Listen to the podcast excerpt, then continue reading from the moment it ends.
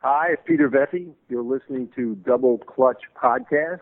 Don't believe anything these guys say. Hello and welcome to uh, off season, but it's starting to become the on season. It's episode 89 of the Double Clutch Podcast. I'm Matthew Bates. No Matthew Wellington here tonight. He is unfortunately working, but we have James Lees today.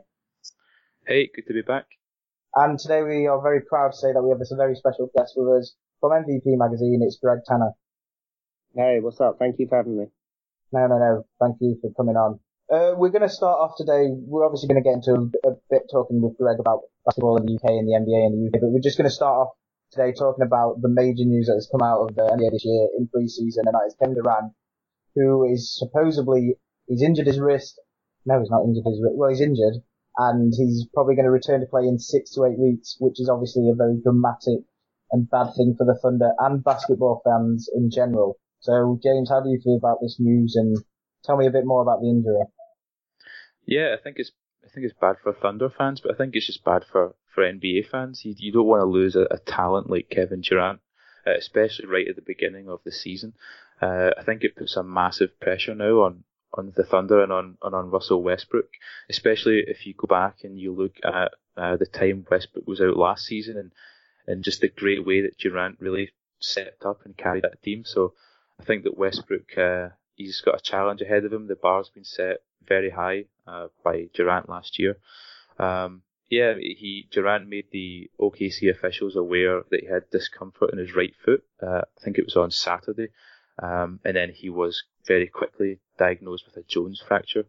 Um, and as you said, treatment typically uh, takes about six to eight weeks, but that again, that really depends on on how quickly uh, it heals. But yeah, not not good news for not good news for Thunder fans.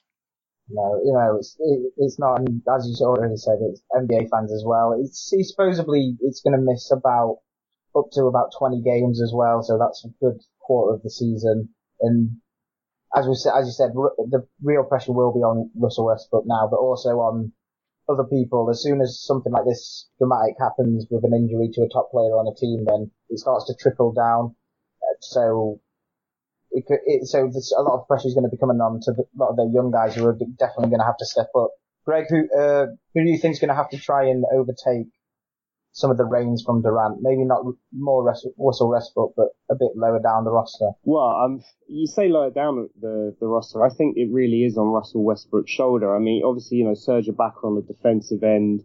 Uh, is is going to be a presence, but aside from him, this really is now on, on Russell Westbrook because you guys mentioned earlier, you know, Durant really stepped up when Westbrook was injured last season. It's now going to be interesting to see if he can do the same to sort of return the favour. You know, Westbrook's coming for a lot of criticism about being too trigger happy, you know, maybe jacking up shots when he should get the ball to the, uh, to the, you know, league's leading scorer and the MVP. Um, but now it's, it, this is his time to shine. I think it's, um, sink or swim. Obviously, I don't, you know, I don't think the Thunder will win as many games as they would have with Durant. Um, but this could be the making or breaking of uh, Russell Westbrook. If he acquits himself well and manages to carry the Thunder well in uh, Durant's absence, then all credit to him. But if he does slip up, if he can't handle the pressure, it's just going to sort of add more fuel to the haters' fire that say, you know, this guy can't cut it. This guy, you know, he has a certain skill set, but actually he's not on Durant's level and he maybe needs to learn to pass the ball to Durant a little bit more once he comes back and is healthy. Mm-hmm. Yeah, yeah. I think it really, I think it really goes to show how how unpredictable that, that, these injuries are in the NBA. Because you look at Kevin Durant, he he skipped playing for Team USA this summer, uh, and now he's you know he's he's injured before the, the, se- the season even begins. So it's it's a it's really really unfortunate. But surely all these teams now like Dallas and Portland and the Clippers, they're all going to be sort of licking their lips now and and kind of just looking to really take advantage of this. Mm-hmm. Yeah, you think so? I mean, it, it was absolutely. Um, my first thought when I heard about the injury was, oh my god, and he skipped Team USA, you know, to to rest himself so that he would be physically ready for the season. And before it even starts, he's out with this injury for, you know, could be two months. So, you know, it's, it's a, a, a cruel irony, but yeah, it, obviously other teams in the West will now be thinking they have, you know, that much, you know, a slight advantage, a slight benefit that they wouldn't have had had had the leading MVP been at full steam uh, going into the start of the season. So yeah, other teams this definitely opens the door for them a little bit wider than it might otherwise ordinarily.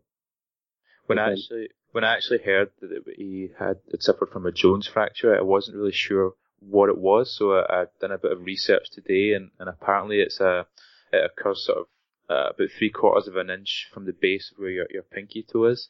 Uh, and from what I read, that one of the biggest issues uh, with this injury uh, and the healing of it is that it can be complicated by uh, a lack of blood flow, which can prevent the sort of rejoining of the fracture, or it can even cause a, a refracture. So, I mean, hopefully this is just something that uh, passes quickly and that Durant heals up uh, and he's back uh, within the six to eight week time frame because the last thing we want to see is it to be a sort of a recurring nagging thing for for KD.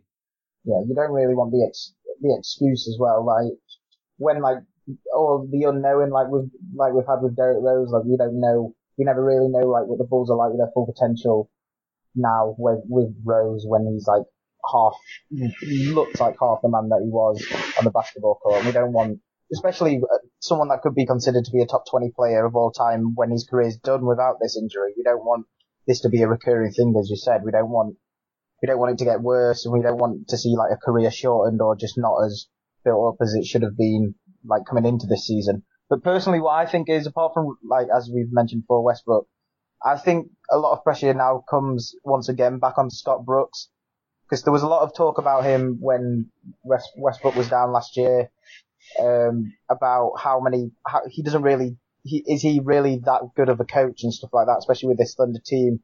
Personally, I think that he is very he's very lax when it comes to running plays. It's very it starts to come become very predictable when you watch Durant. Like they half the time their offense is centered around literally just get the ball to Durant and he can work from that, whether it's from like a pick and roll with Ibaka or a cut from Westbrook or something like that. So I personally think that he I don't really think he's going to be in the hot seat because once again he's got an out if they don't do that well. But I still think he needs to show himself as a coach of being a top five coach and trying to like work around this injury a lot better and a, a bit better than he did with Westbrook and just more fluidly.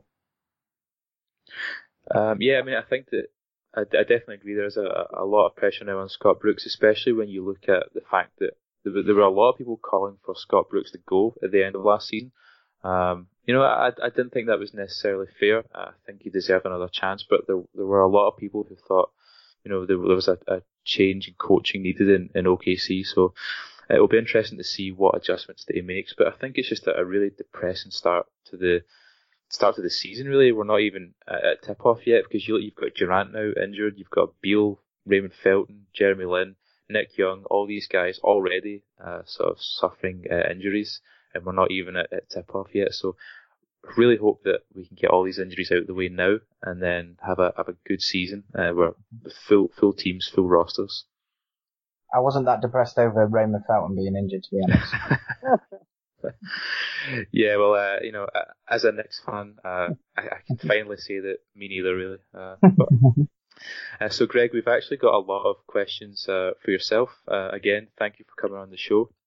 we're big fans of MVP, and uh, really um, we've got some questions for you. So MVP recently has went all digital. You you you stopped your your print circulation uh, fairly recently. Um, was there a particular reason behind that decision, or? Uh, ec- economics, basically. Um, I mean, when you're churning out, you know, thousands of copies of um, the magazine every two months, just the print and distribution costs run into thousands and thousands of pounds. And whilst we were covering it via advertising and via our deal that we had with, with ESPN, it it left very little in, in terms of profit or, or in terms of making it actually worthwhile doing it. And it's not just us that's felt that, you know, the entire publishing industry has, has in, in the last few years, it's all been about moving online, moving to digital. So um, yeah, we're just gonna. I mean, we, we had a lull. You know, after we shut the magazine down, we we were thinking about even shutting the website and everything down, and we had a lull. But then we thought, no, let's refocus and and try and get something going. So we're just in the in the process now of actually thinking about how we're going to go about doing this and trying to sort of bring some original um, basketball content to UK fans in a similar way to to what we did with the magazine, the print magazine previously. I mean, I mean You've worked for the Sun, you've worked for ESPN, uh, you've done work for the BBC, Sky Sports. I mean, how how did you become interested in basketball first of all?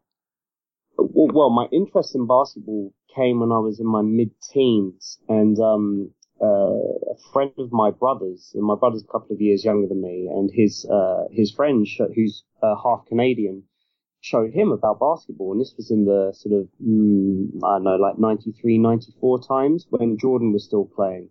And when the NBA was on terrestrial television over here, every Saturday lunchtime there was an hour long program called NBA Jam Session. It was a sort of high, actually it might have been half an hour. It was a highlights program presented by Alton Byrd, a, a guy that used to play professionally over here.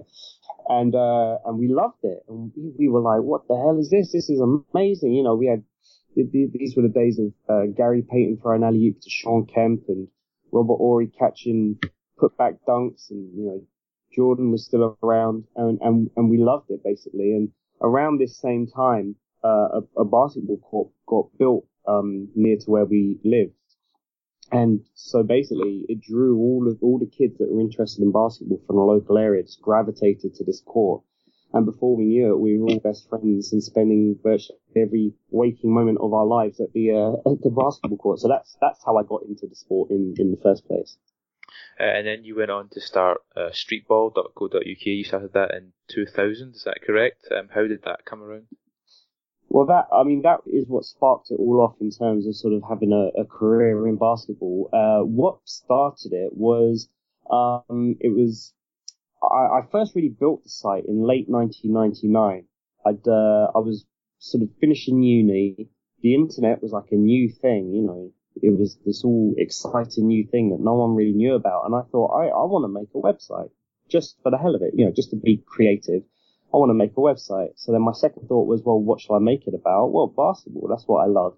So I, um, literally just started this basketball website just for the sake of making a website. And then I maintained it just as a hobby, just for my own amusement. And I was going around the country and, um, filming a lot of basketball events um, uh, editing them, and I, I had access. This was before the days where you could really easily edit something at home on your computer. Um, I had I had access to sort of professional editing um, facilities because I'd uh, graduated and just started working in television, and so I used to make these little sort of two three minute clips, put them online, and people. And again, this was way before YouTube or streaming video.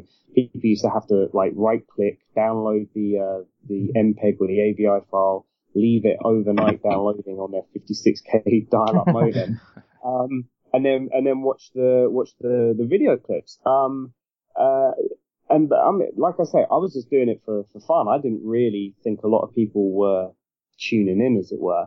But then one day I um I put a message board on the site, and uh, I put it on in the morning, and I thought I'll check it in the evening. There'll probably be like two messages. I put it on that evening. There were like 50, 100 messages on there. And I was like, wow. what the hell? I was like, there's, there's a lot of people going on this site. And it's purely because, I mean, the thing is now, nowadays, ev- everyone's got a blog. Everyone can go out and, and shoot some video and you got guy, you, you got guys professionally in the States like Hoops Mixtape and Ball is Life doing it. And, you know, over here you've got Hoops Fix and, you know, around the world there's a million guys film, filming video and putting it online. But back then, there really was nobody else doing it. And so that's why the site became popular. And also it was, it was filming around the UK. So, you know, I, I filmed a lot of college basketball games, you know, university games.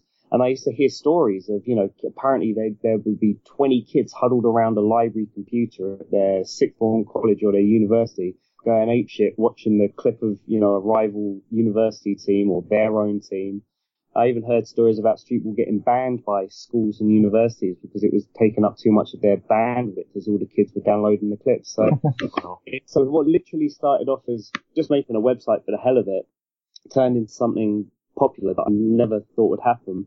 And then that led to me, uh, you know, making proper television programs, doing a magazine, working with companies like the NBA and Nike and and it just all um all led on from there. Purely something that I started for a laugh and, and just as a creative hobby. So, so what really kind of sparked your decision to go from from street ball to to MVP? Was it just a kind of natural thing? You kind of got to work more with the NBA, and then you wanted to start the magazine, or was it Did, did you work with someone else, or how how did the magazine come from Streetball? Well, um, it was a, there was a transition period. It didn't go straight from Streetball to MVP. I I kind of stopped doing Streetball and it merged into something called Basketball 24/7 in about in about 2007 or 2008, I think. Um, it was partly because th- there were numerous factors. Partly, I started streetball.co.uk in 2000 when the kind of streetball and one phenomenon was kind of a, at its height, and um, streetball was the cool thing to do. But uh, you know, by by sort of 2004, it had got a bit played out, and and although everyone still loved highlights of someone getting dunked on or someone crossing somebody over, um, that was no fun unless you were actually doing something serious with it, unless you're actually winning. So I, I sort of felt the shift coming away from, from just sort of flashy street ball. I was like, you know, I need to get more into doing proper basketball.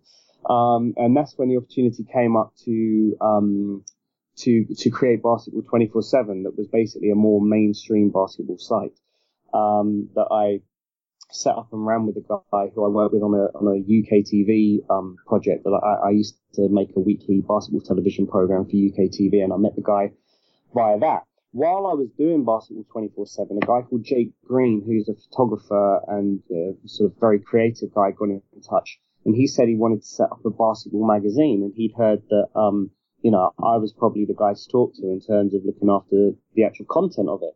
So um, we had a talk and we decided to set it up, and that was called Fadeaway, Fadeaway magazine. Um, and I, I was like, you know, this will be cool. This will be a cool project. But I thought, I don't know how good it's going to be. We, and, and obviously, so I just do, I just do the words, right? So I send them all the words in the text documents and, you know, we work together to work out what pictures we needed, blah, blah, blah anyway, when the finished product came back and I actually physically held it in my hand, I was like, oh my god, this is this this is serious. Like this is one of the best quality in terms of look and feel magazines I've ever felt in my life. It was so well made, you know, quality paper was used. It was so well put together. I thought we could be onto something here. Um, by issue two, we were in Borders nationwide, um, but then sadly Borders went bust. But we uh, we got a deal with WH Smith. We started selling in there. We started getting subscribers. Um, and we realized pretty quickly that this could be sort of self-funding, um, and, and even profitable. Um, and we took it from there. Uh, we had a rebrand in 2010 to, uh, to call it, um, MVP rather than Fadeaway. And then, um, just kept it going from there until we reached a point where, you know, as, as I said earlier, just the physical costs of production and distribution began outweighing the the benefits of doing it. So we um we just decided it was time to sort of put the print magazine to bed.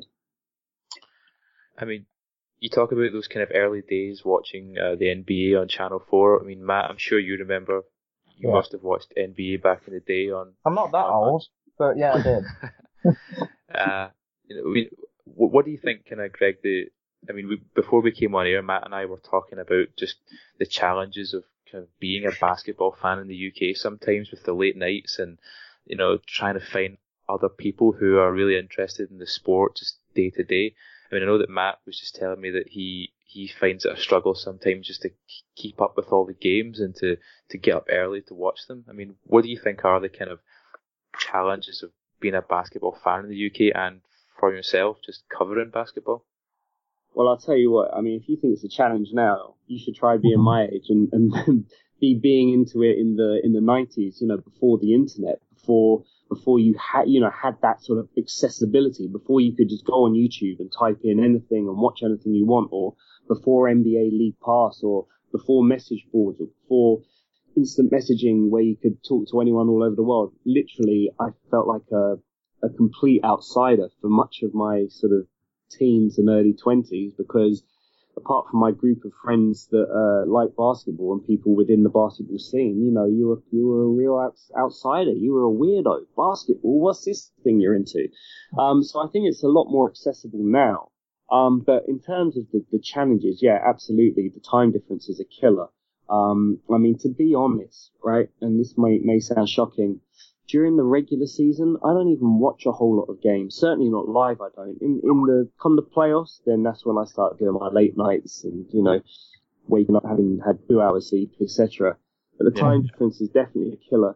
But then also, uh, basketball doesn't get taken seriously. Okay, you know, you tell a lot of people you're into basketball, and they're like, basketball isn't that just 10, 7 foot keys running down and the last one to score wins you know, uh, it's incredible out of basketball. Uh, and American sports in general, I think, over here, um, that you have to battle that as well. Then you have to battle that, okay, it's a BT sport now and, and that's all good. But for years, you know, the only real way of accessing it was if you had league pass. Um, and, and the problem with that was it didn't attract any new fans. Um, I always said that, um, so many people of my generation got into basketball because of the brilliant coverage Channel 4 did in the 90s. Um, and you could turn on your television and bang, you'd see this really well made uh, basketball program on terrestrial TV, and that got that drew people in. Now the trouble with not having it on terrestrial TV and only on League Pass is okay, that's cool if you're already a fan of your monthly subscription, you'll go seek out the places where you can watch it, but not going to attract any new fans. And I think that's, like I say, although you know they have to deal now with with BT Sport and and, and everything it's not really, I don't think, a mainstream enough outlet that's going to really pull in a lot of new fans. But that said, you know, if it, YouTube, etc., means that if someone has even a sort of inkling of uh, of interest in the NBA, they can check it out and they can uh, decide whether or not they like it. Whereas certainly, you know, when I was when I was young, that wasn't available, and if I'd never seen it on ITV or Channel Four, then I probably wouldn't would never have got into basketball full stop. Yeah, it's, it's true. I remember when I was younger, and as you said, there was there was limited coverage. I think there was from what this was like the early 2000s. There was a, a taped game on a Sunday, Saturday morning, and then a live one on Sunday on Sky Sports. I remember a mm. lot of uh, the friends that I used to play basketball with. A lot of rumors would start, like because there was no real way of checking, like what what's actually the truth and what's not. So I remember like when Kobe Bryant scored 12 threes in a game, the rumor just went up that he scored like 18 and stuff. and then it like took ages for us to like realize no, he's actually just scored 12. And just like of stuff like dunks, like when, I know it was in the Olympics, but when I didn't watch it, but when someone told me that Vince Carter jumped over a, a seven footer, I just thought it was, it was fake until like two years later when I could actually see on YouTube. But oh, you you know what that that that I've got I've got a funny story about that dunk, right? So I heard about that. People were talking about it on the Streetball message board, mm-hmm. and um this this was back in the day of like file sharing um software, things like Kazaa and Napster yeah. and stuff like that. So I um I looked for it, found it the very next morning as as we were waking up because obviously it had happened overnight in Australia. Yeah. And you know it took however long to download, and I'm watching it on my little Windows Media Player and we were going crazy. Anyway, it was just, uh, you know, a week or two ago, it was the 14th anniversary of that dunk. Yeah. And one of the guys that contributes to Ball is Life is um, my friend on Facebook. And he was writing about how it was his video rip of that. you know, so he ripped the video off yeah. the TV. It was him that put it out there on Kazaa. And, and that was the sort of year 2000 equivalent of going viral, right? Mm-hmm. So there was no social media on which you could go viral. But if, if people found out about your thing, it would spread and everyone would share it. And I found out that it was this guy whose video clip it was, um, I downloaded. And so I was like, I had to message him. I was like, mate, my 23 year old self thanks you very much for that clip you put up in the year 2000. so, um, so yeah, man, yeah, I, I, I can understand how rumors spread and, you know, that couldn't be verified with a click of a mouse and, um, how frustrating it could be when you heard about something happening and you couldn't view it. Again, there was another Vince Carter legend back then about how he caught this full court windmill alley oop um, at the indoor um, court that's at Rucker Park. Yeah. I heard about it for months and months and months, and then eventually this like grainy video clip of it emerged on the internet. Um, but you know, after months of anticipation, even though it was a sick move, after months of anticipation, when you actually see it after all the hype, you're like, oh, it's not quite as good as I was hoping. Yeah, but if you saw it live, you'd be like you'd be your brain would explode. But it's just as you said, like the rumors just make it more. I'm trying to think more. I, I remember there was a lot. The, the, annoying thing was is obviously now with League Pass, we can, and like the blogs and the internet and stuff, we can, we can hear about like good players on bad teams. So like Yeah. Tra- Tracy McGrady on the Orlando Magic, he was never really on Sky Sports and that, but you'd hear commentary like an All-Star games and talking about him, but you wouldn't really know much that, I, I personally didn't really know that much about him when he was playing for Toronto and stuff like that, because they just didn't show him on TV. So then when you actually finally saw him, I think the first game I saw, I think he shot like two for ten and stuff like that, and I just thought, well, I don't know why they're talking about this guy so much, because he's, he's crap from what I've just seen, but I guess it is. So if, when we're talking about, uh, NBA coverage and that, what would you do to like change it? If there was one, I know you've talked about tele- terrestrial TV and stuff like that, but what, what's one thing that you think really should be improved in the UK?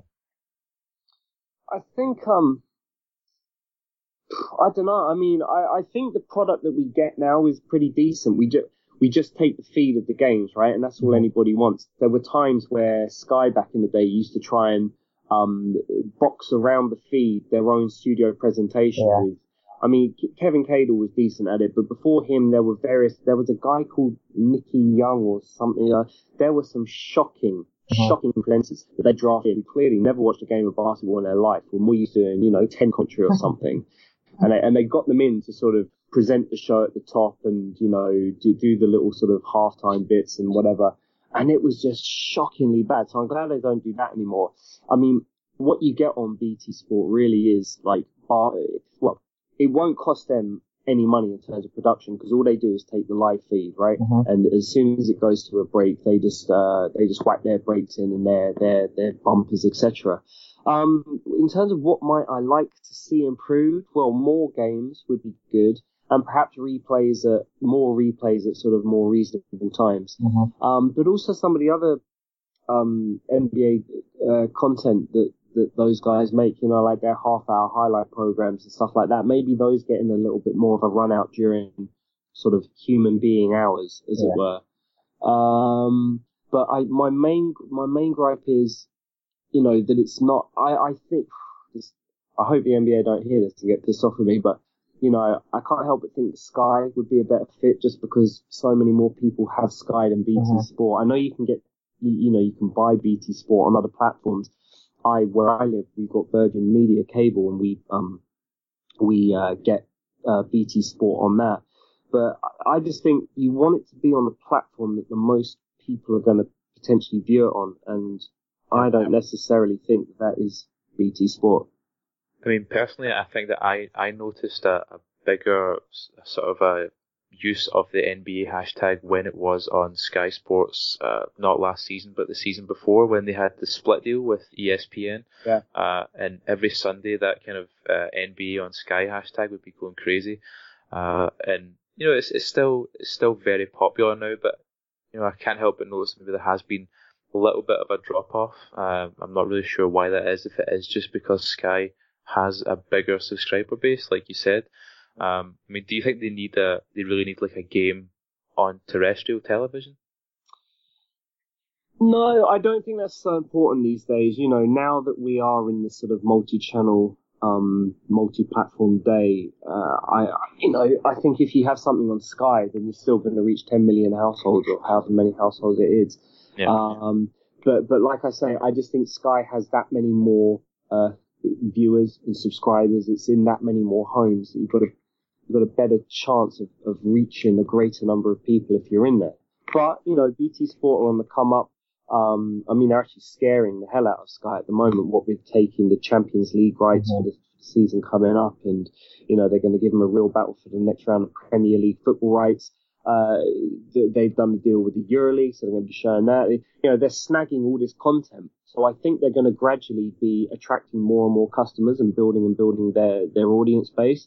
Um, so yeah, I mean, who knows? In, in five years, BT Sport may be the go-to destination for your sports rather than Sky. Um, but I, I just think at this moment in time, um, I think you would get more viewers on on Sky because I just think it's the more popular platform at the moment. Because you've also Yeah, you've like- also got like Sky Sports News as well. Like they don't mention anything really about the NBA, but if they did actually have the contract and that, then maybe they could just throw in like a minute of their re- recurring hour that they do. that's exact. That's exactly what they did. So I I do a lot of work at Sky News as a producer, and uh, so we have Sky Sports News on quite a lot. And a couple of seasons ago, you know, like you were saying, when there was the split with uh, ESPN, um, at the you know sort of every hour they would do a sort of one minute roundup on what happened in the NBA, NBA last night. As soon as they lost that contract, no, that's it. They're not doing it anymore. A because you know they don't have the rights to run the picture, but B it would be a political decision. We're not going to um, cross promote or, or, promote a, a, a, brand or a league that we are not showing that is on a rival channel. So yeah, absolutely. Um, you know, as soon as Sky lost the the NBA deal, they completely cut off all coverage on um on the Sports News channel. I mean, I, I know I know a lot of people, uh, Greg, who like to, to compare the NBA coverage. When personally, when I talk about the fact that I'm a basketball fan, uh, they like to compare it to the NFL coverage here or the NFL's sort of rise in popularity in the UK. Uh, I mean, do you really think that that is due to the NFL's deal with with Sky really? Because their popularity really has taken off uh, in the last few years. Um, people that I know personally who, you know, didn't care in the slightest about American sports in the past, you know, a lot of these people have now kind of latched on to the NFL. Personally, you know, I'm not an I'm not an NFL fan, so I don't really understand it. But I mean, what what is it about what they've done that is different to the NBA, and where could the NBA maybe learn learn from them? Well, I, am not sure. I mean, I, I don't really know anyone that has got into the NFL. I mean, when you talk about, you know, people that have latched onto it, have they latched onto it throughout the season or do, do they just get hyped about it when the game comes to Wembley in London? Uh, no, I mean, I think it's, you know, I, I know people who have, you know, sort of started to support teams and they, they watch the games religiously when the season's on, but I, I just wondered if that was perhaps due to the fact that they have to deal with Sky, like you say, and they have their game uh, every week on Channel 4, and, you know, they're, they're clearly just reaching a, a, wider audience. But, you know, personally, I think basketball is a much more enjoyable sport, and, and I've, of, I've often thought if the NBA had that same reach, uh, could they be, you know, coming over here and selling out two, three, two, three games a year, you know, like the NFL are selling out three 80,000 seat games uh, a season? Yeah, I, I, suspect you're right. I mean, I, I, completely agree with you in terms of you know, as a as a sport to watch on television. I think basketball beats NFL hands down by a million miles. But if they are on Sky and if they do have a, a game on Channel Four, that is a big reach, right? You know that you're you're potentially reaching millions and millions and millions of people. Um, and if you you're consistently doing that season after season, then the chances are you're going to build up a fan base.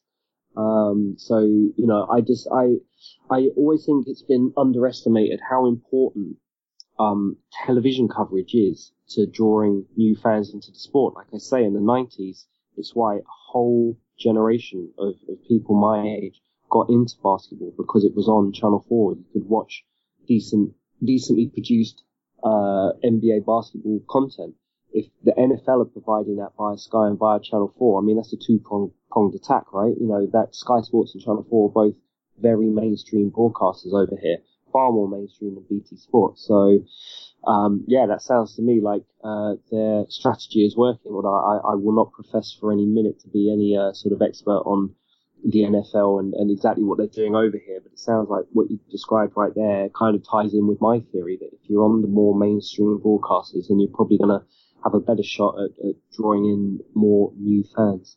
Yeah, I mean, I, am I'm, I'm certainly with you. I, I, I do like BT Sports coverage. I love the fact that they just give us the direct feed from the states because there was a couple of seasons ago when you know we were doing double clutch and we were just talking NBA and we all used to complain about the fact that Sky, as you said, would kind of do their own wraparounds on the broadcasts and you know as kind of hardcore basketball fans, we just want to see the we want to see the, the proper halftime show, and we want to see all the little things that go on in between each quarter, and you know the pre-game show, post-game show, and you you never got any of that stuff with Sky, and and, and from what I understand of their N- NFL coverage and of Channel 4's NFL coverage, you don't get that stuff either. It's their own sort of produced in-house broadcast. So what I do love about the BT coverage is that we get what the US fans get, and as an NBA fan, you know that's really all that all that I can personally ask for.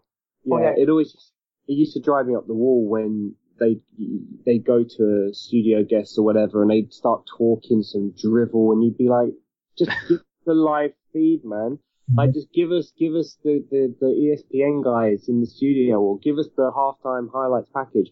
I don't want to listen to a, a, a, bunch of guys in the studio in West London talking about this game. And that's no disrespect to any of those guys, but the the US produced content, highlights packages, you know, the production values were so high that that is the product that people want. So I think it, it, it's a it's a win-win for BT Sport by just showing the feed because a they're giving uh, real basketball fans just what they want, but b they're also saving on a you know massive costs in terms of studio hire, crew in it, presenter fees, etc. So um, it, it's, it's absolutely a win-win for BT Sport just to keep it as it's going. But you know what I would like is perhaps more games and and repeats at uh, sort of in, in evening times, you know, so you can come back and check last night's game, assuming that you haven't seen the score on Facebook eight million times during the day. Yeah.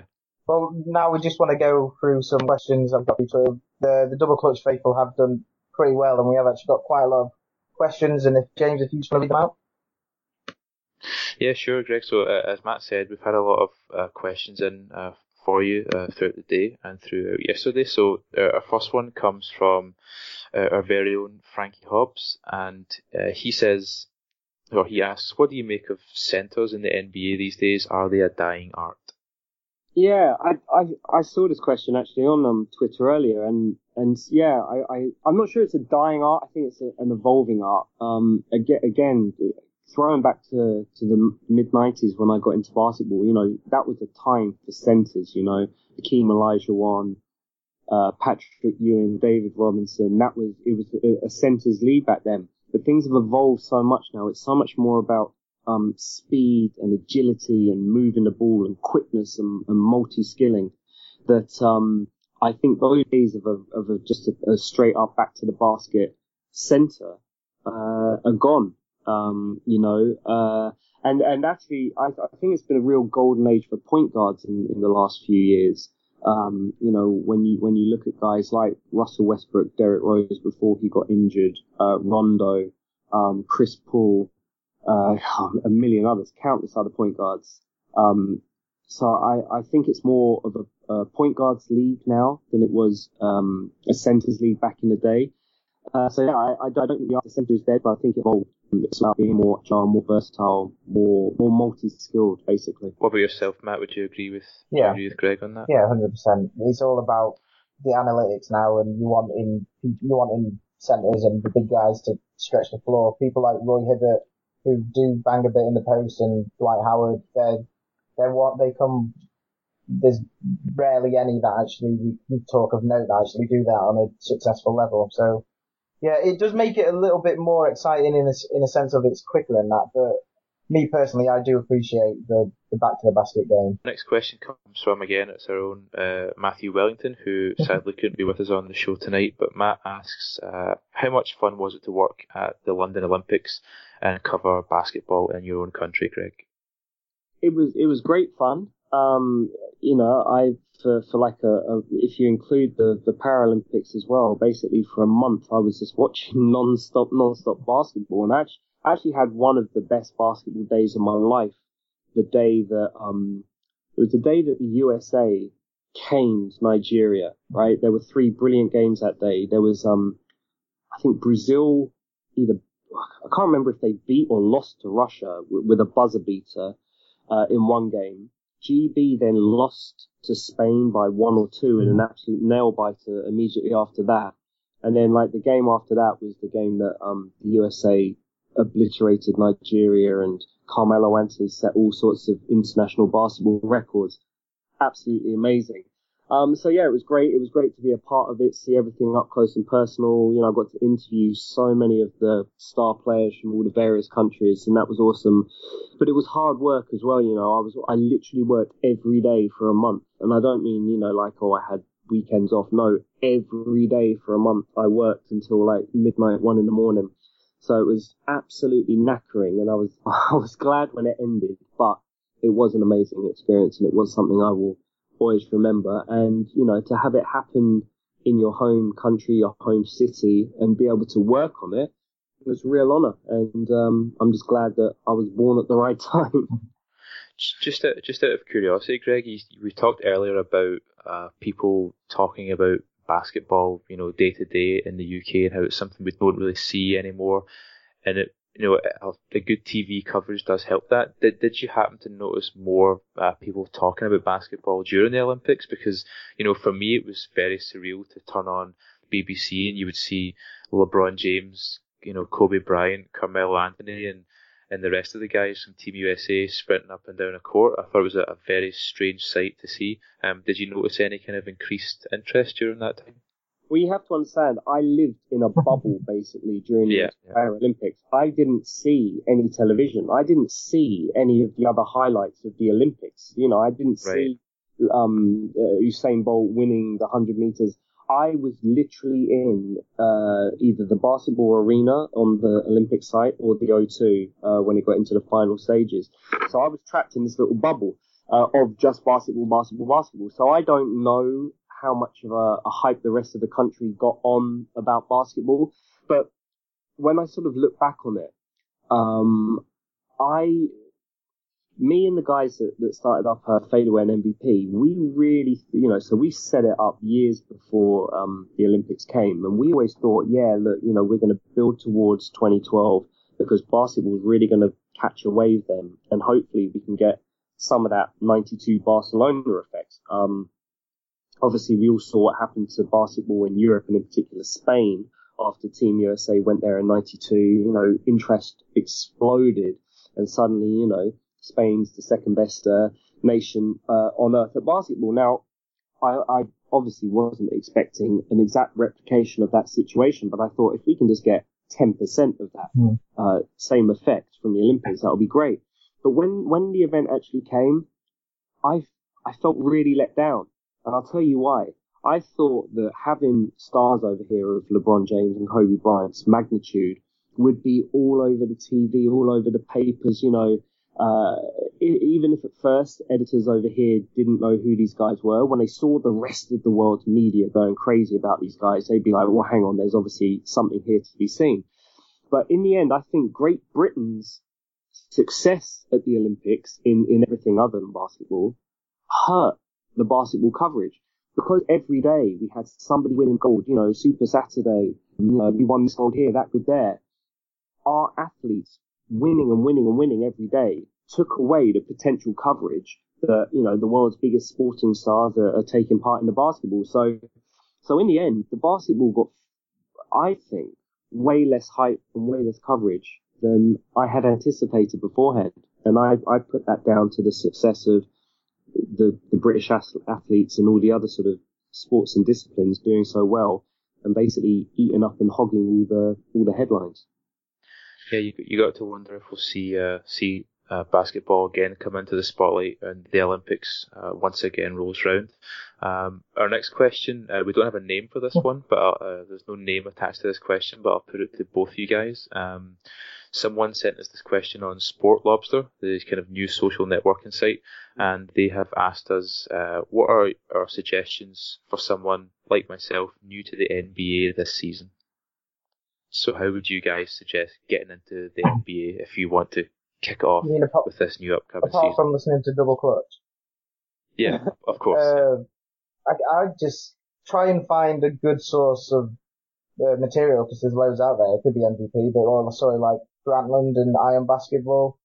They, I, I'm listening to a lot of their podcasts. Like the EOB podcast is great because not only do they talk about like everything that's happened the night before and stuff like that, they also sometimes like talk about basketball in a sense as in the plays and stuff like that. So you can actually get, they're very knowledgeable and they can actually help you become more knowledgeable. So I'd probably say it's probably best through just good sources on the internet. Uh, yeah, I'd, I'd, I'd say if you're, if this person is, you know, quite serious about wanting to get into basketball, then I definitely think NBA League Pass is worth the investment you know, five years ago, NBA League Pass was really hit and miss. You know, you you try and tune into a game, it'd be freezing, buffering, picture quality would be crap.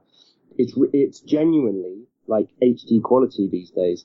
So you know, if you want to watch as much basketball content as you watch, as many games as you watch, video on demand as well as live games, I'd say go for League Pass, definitely. You know, that's the that's the closest thing you're going to have to sort of proper NBA TV over here. Um, that would be my my suggestion. And that, and if you're going to get it, you also got to watch it on Apple TV. I'm a recent yeah. recruit to the Apple TV last season, and it just made it so much better. Yeah, I've got to agree. Apple TV. Uh, I've I've got BT Sport through uh, Virgin Media, like Greg, but I also subscribe to League Pass, and, and I watch it through Apple TV. And really, the, the quality and the just is flawless. It never never buffers. It's just you know fantastic. The user interface is great. Uh, definitely the way to go for League Pass. But I think that the NBA, to a lot of people who maybe aren't familiar with basketball, uh, it can be or it can appear quite quite complex uh, to to get into. I know a lot of people who have actually taken a sort of casual interest in the NBA through uh, the 2K the 2K games for the PlayStation and Xbox. Uh, I know people who have bought the games who don't have really the slightest interest in basketball, but they've bought these games because they just look so damn good. And they've put on the games and they, they love playing them and then they'll start to ask more questions about, about NBA and about players and teams and, and they kind of say, well, you know, I, I just don't understand a lot of the terminology and it just seems really, really complicated to, to get into it. And I know that on the Double Clutch site, we try to do like a British guide to the franchise where we kind of bullet point uh, a little introduction to each team and to the NBA. But do you think that there's anything that the NBA could be doing just to kind of give new potential sort of casual viewers that, that, that intro, that kind of, that kind of intro to the league that they, they may need? I mean, possibly they maybe they could on the NBA.com slash UK site they could maybe have a section for you know a, a beginner's guide certainly back in the day when when Channel Four and those guys were doing the programming, they would each week, you know, do something to explain some sort of terminology or some sort of rule or whatever to try and make it a bit more um, accessible to to newbies, basically. But you know, as we were discussing earlier, if you're if you're watching on on BT Sport now, you're not getting any of that wraparound coverage. You're literally just getting the feed, so there's not really any scope to do that. But you know, I don't know. Maybe maybe the NBA could put some video content together, or, or have a section on their UK uh, site to to give some explainers. Because it's really not it's really not that difficult. What I try to say to people who are taking a casual interest is, you know, just just watch games. Just pick pick some of those games that are on at 6 p.m. on a Sunday on BT Sport and just just watch them because you will pick it up very very quickly. I think that basketball is a much more accessible sport than than than people here in the UK who may not have an interest in it uh, would be led to believe. It was always the fouls when I try and like tell people, explain it to them. The only th- the thing that they always get, they, they always get confused with is the fouls. Like, why is he not got a yellow card? Stuff like that. yeah, well. yeah, I think it's the same. I think it's the same when they play the, the video games as well. They just keep fouling, fouling over and over again, and and get really frustrated. But you know, it's good to see that these things like these games are even bringing more people mm-hmm. to even take a casual interest in the NBA, which may then develop into something more. It's a uh, it's, every every little bit helps, I think. Um, it's, it's funny you say that because I was kind of the same with Madden back in the day. You know, playing the Madden series of NFL. I never really watched NFL, but I used to, you know, play Madden with friends and and then when it did come on TV, I'd be like, oh shit, I, I know that player or I know this team. Um, so it's funny that you say that. It had never really occurred to me that people would get into basketball through the video game. But actually, when I think about it, I semi got into to the NFL through the through the Madden um, video game series. Yeah, Madden helped me understand the rules, so I think it was watchable. Yeah, exactly. Uh, we've got another question here from Tom Reed from Believe the Hype NBA. Uh, Tom asks, uh, Greg, what are your thoughts on the new uh, UK sport remuneration deal with uh, GB basketball? Well, it's it's positive news. It's good news to be given some sort of lifeline, having had the funding cut. But you know, obviously, it, it now puts pressure on uh, British basketball to go out and and and find sponsors of their own, which you know I'm surprised they didn't do earlier. It, it's interesting when the NBA had their game over here um, in January um, there was a little press conference with the, the, the great and the good from British basketball, and just talking to them. Uh, it, it, was literally like a month before the funding decision. I think the funding decision came in February and, and, and the, the game is in January. Just talking to them, it seemed to me at least clear that they just hadn't considered the possibility that the funding was going to get cut. Whereas to me, now I, I didn't think it was going to get cut to zero. I'll, I'll admit that, but to me, it was there was no question that the funding was going to get cut, given that we didn't hit UK sports targets, and I thought it was going to get cut drastically. You know, at least half. So talking to these guys, I was just so staggered that they didn't appear to have a sort of contingency plan. Um, or maybe they did. Maybe deep down they did think it was going to get cut and they would just keep putting a brave face on it for the media. I don't know. Um, so yeah, you know, but I think this is something that they should have been doing from a long time ago. Obviously, we, we had Standard Life as a, as a sponsor, but I think they should have been perhaps more actively pursuing sponsorship. And I think, I think 2012, um, was a real opportunity for them, you know, to, to really go out and, and secure some high profile sponsorship, given that it was Olympic year. We were, you know, fielding a team for the first time since the 48 Olympics or whatever it was. Um, I think, uh, I think they kind of missed the boat in, in that regard. So yeah, in terms of UK, uh, sport providing this half million pound, um, pot, that's great. And, you know, they're requiring that British Basketball will match it via other revenue streams. Let's just see if they can do it because I don't know. I'm, I'm, I think, I think previous form hasn't been great from those guys. And just kind, just kind of uh, tying into that, what what do you guys think uh, of the announcement today that the NBA are bringing the, the junior league to, to London? Uh, it was kind of surprising news to come out. Uh, we read it on MVP this morning, Greg. So, what do you guys what do you guys think of that news? Well, I, it was a real surprise to me as well. I'd had no inkling of it whatsoever. You know, usually with with anything that happens, sort of NBA or, or, or you know basketball related over here, I often hear about it beforehand, either directly or indirectly.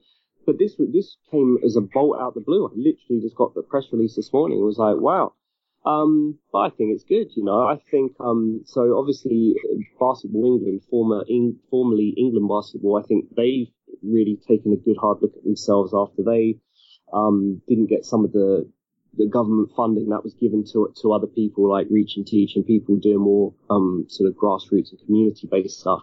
They've obviously had the rebrand, and I think they've had to think about how they can bring basketball to more people. And I certainly think that teaming up with the NBA is a great way of doing that, you know, because the NBA is a household name over here. Um, so I, am interested to see how it works. I mean, obviously it's just for young kids. I think it's 11 and 12 year olds, and yeah. at the moment it's only in the sort of London and, and southeast area. But um, I think it's encouraging. I think any time that uh, the the sort of governing body can can work together with uh, the NBA um, is, is good news.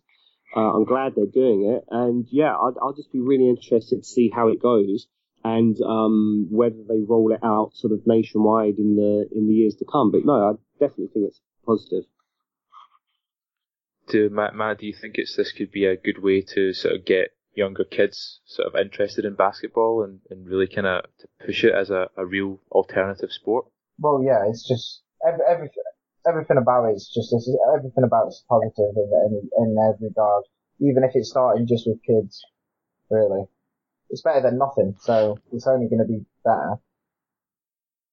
Yeah, I think it would be a, quite a sight to see. You know, if, if one day we could just kind of you could go outside and just see you know kids just playing basketball everywhere out in the out in, out in the streets uh, across the UK. I think that it's probably something we haven't seen since the kind of early '90s, and uh, you know, certainly, certainly not, you know, not here in Scotland anyway. Uh, but you know, it would be, would be a, a, great thing to see. Uh, I've got another question here from uh, Big Andy D, who says, who asks, uh, who do you think the Spurs should bring in uh, to replace the aging Big Three, and what do you guys think about the Minnesota Timberwolves this season? Just a classic Andy question. That's all it is.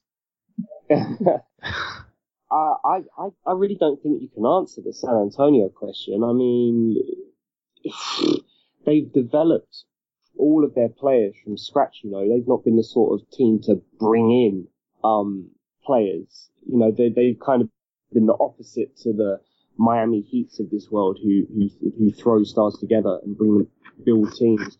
They've they've nurtured teams and created them from scratch. So um, I don't really have an answer as to who they should bring in. You know, I, obviously they got Kawhi Leonard, who I think should be probably the centerpiece of, of their future going forward.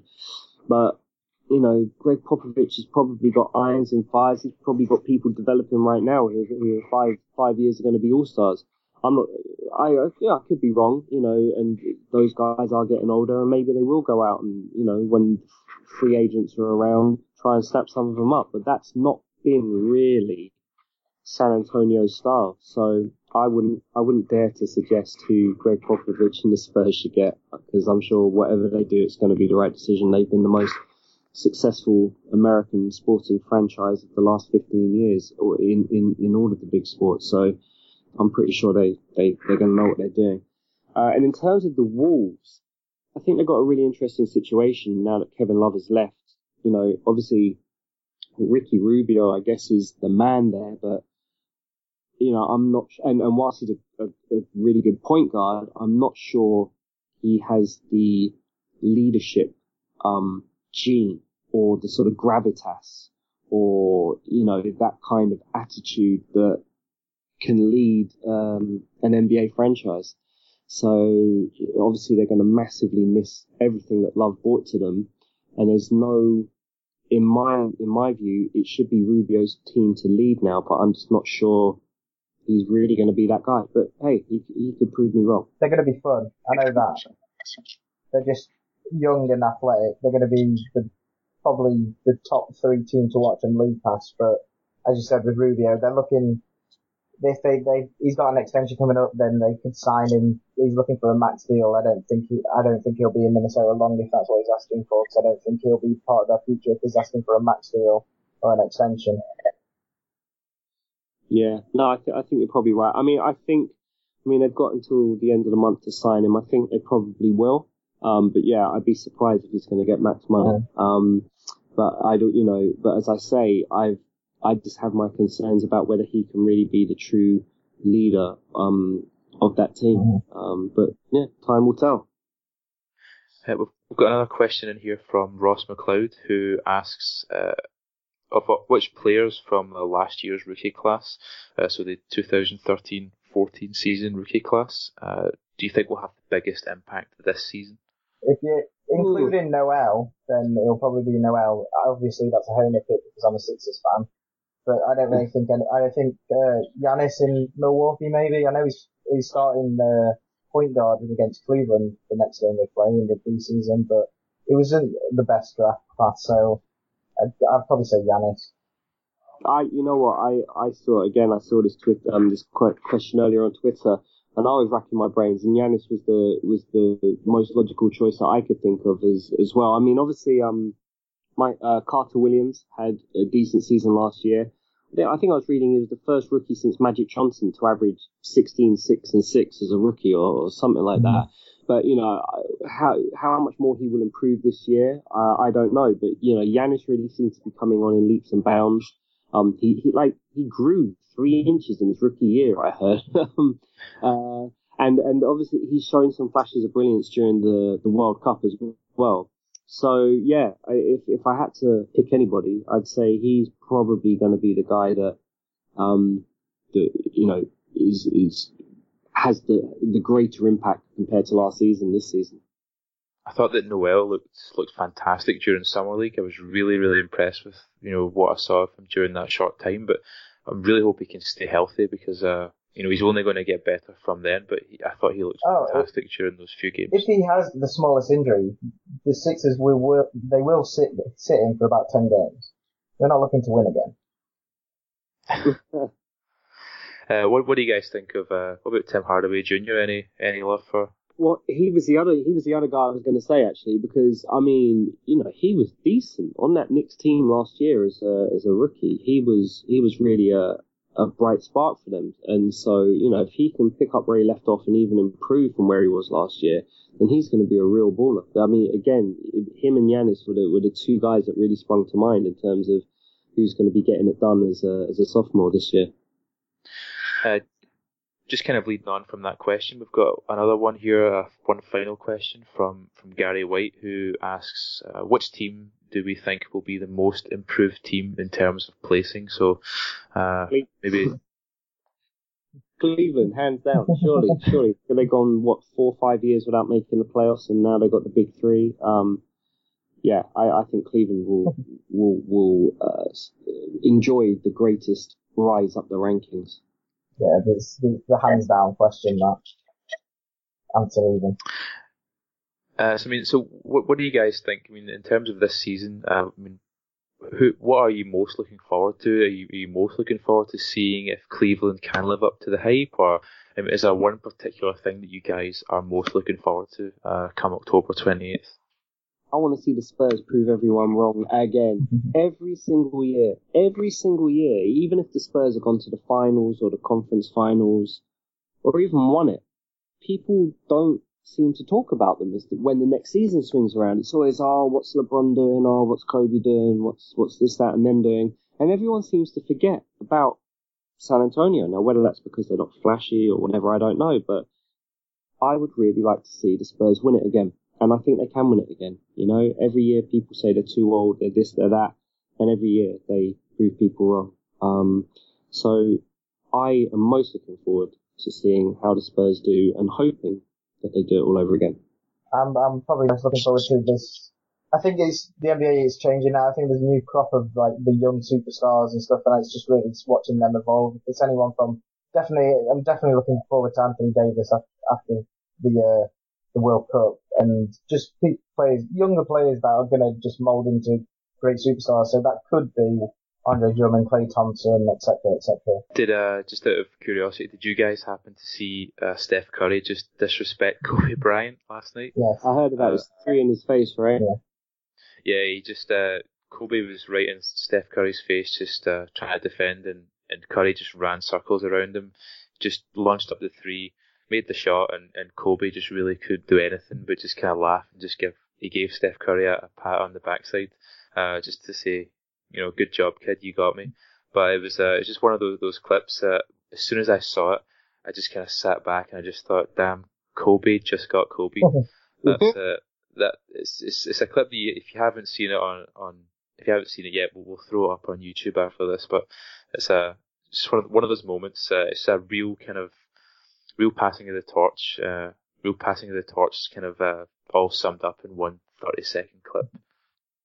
And what what do you guys think of uh, Kobe anyway? Do you think he's going to have a good season? Do you think he'll remain injury free, or uh, do you think you're going to see him winding down now? Winding down. Uh, people, yeah, well, people have been writing of Kobe since forever, you know, and he's he's proved them wrong and wrong time and time again. You know, in the season, I think it was the season when he first got injured, right at the very end.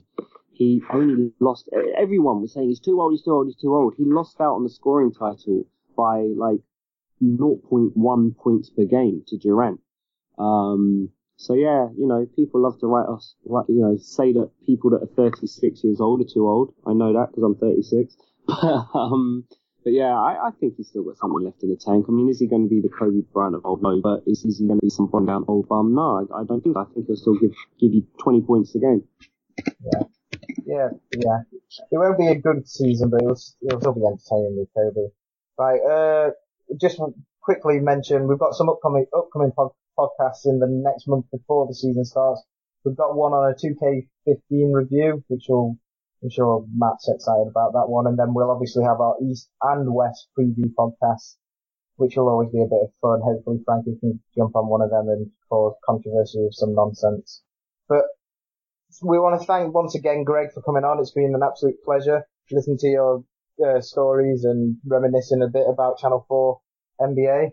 So we just want to thank you again for coming on. Oh, thank you. Uh, just tell the people where they can find you on Twitter and on the internet, really. Uh, MVP247.com and at MVP. What are we? I don't even know what our Twitter name is. Is it MVP underscore mag or MVP um, um, underscore 27? Yeah, MVP underscore 247. There you go. I'm not really a guy. To be honest, you're better off finding us on Facebook. Um, uh, you know, go on MVP247.com, click the Facebook icon. and where can they find you, James? Uh, you can you can find us on uh, at Double Clutch UK, where we're on there tweeting all the time. Uh, just send us your questions for any upcoming shows. As Matt said, uh, the other Matt, who's not here, and myself will be doing our NBA 2K15 review podcast this week, and then next week we've got our East and West uh, preview preview shows coming up before tip off. Uh, you can also find us uh, on facebook.com slash double clutch podcast or at doubleclutchpodcast.co.uk. I just want to put it to you guys right now before we go. Uh, if you could pick uh, an East and Western Conference uh, finals matchup right now, who would you go for? I'd say Cleveland, Chicago, maybe Yeah. in the East. San Antonio. Mm, I'm going to go Clippers, San Antonio and Clippers. Yeah, Clippers would be good. Clippers would be good. All right then. Thank you for listening, everyone. Hopefully we will catch you next time.